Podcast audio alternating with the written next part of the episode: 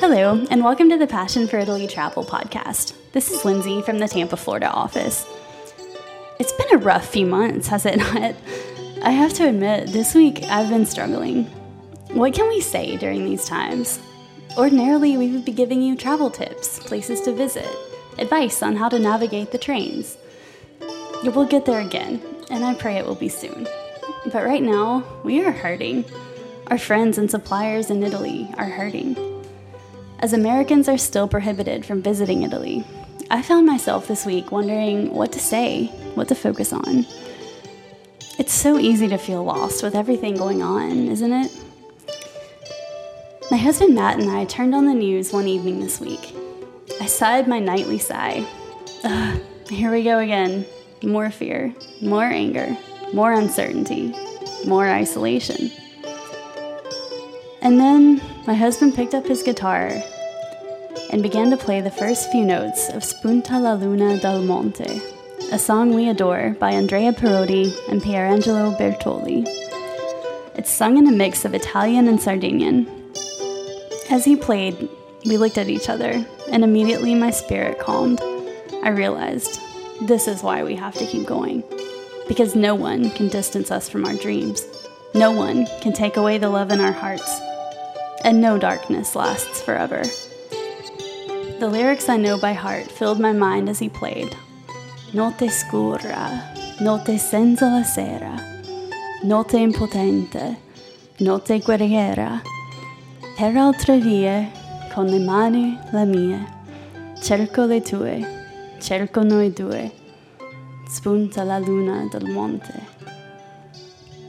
In English, it means dark night night without evening, defenseless night, warrior night. In other ways, with my hands, my own, I'm searching for yours. I'm searching for the two of us. The moon peeks over the mountain.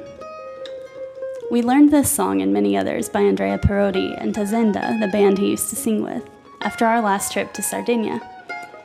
As our boat paused for lunch in the sparkling Piscina di Venere on the, on the Golfo di Orosei, that song played. It was in my head the rest of our trip until we got home and I had a chance to look it up and learn all the words. Spunta la luna dal monte. The moon peeks over the mountain. Sardinia is the most special place in the world to me. The year we got married, my parents gave Matt and I a mini day by day calendar of Italy. One morning around 5 a.m., I stumbled to the counter and pulled off the previous day's page. The next one took my breath away. Sardinia, it said. The color of the water jolted me awake before the coffee was finished brewing. I ran in and woke Matt up to look at it.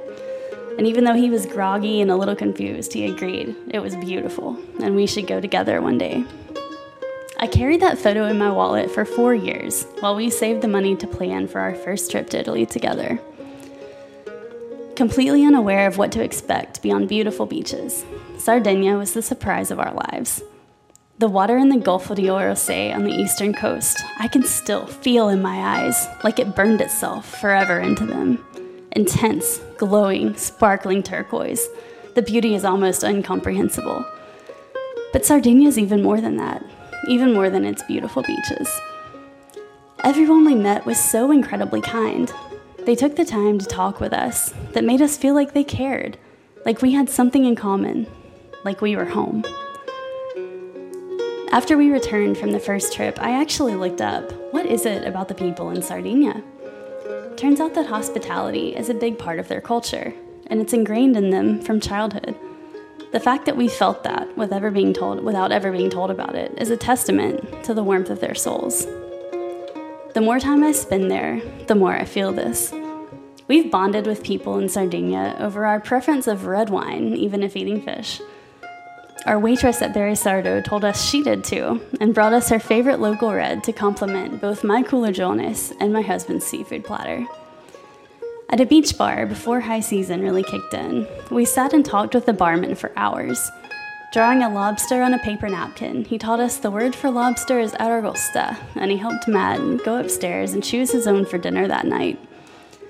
We dined that evening in paradise as the golden sun sank into an iridescent sea. D.H. Lawrence wrote in his travel memoir, Sea and Sardinia This land resembles no other place. Sardinia is something else. Enchanting spaces and distances to travel. Nothing finished, nothing definitive. It is like freedom itself. Nowhere is that freedom displayed, like it is on a boat with Captain Sergio and Chef Salvatore, returning from a magical day in the exquisite Golfo di Orosei. Every shade of teal melts into an emerald green and a deep blue, and lavender on the horizon.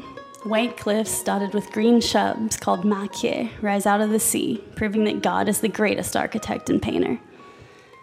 As we let the beauty wash over us, seagulls swoop down one by one to take a scrap of fish from the fingertips of our chef, who prepared it no more for us than for them. And then they soar again above the island they call home, freedom itself.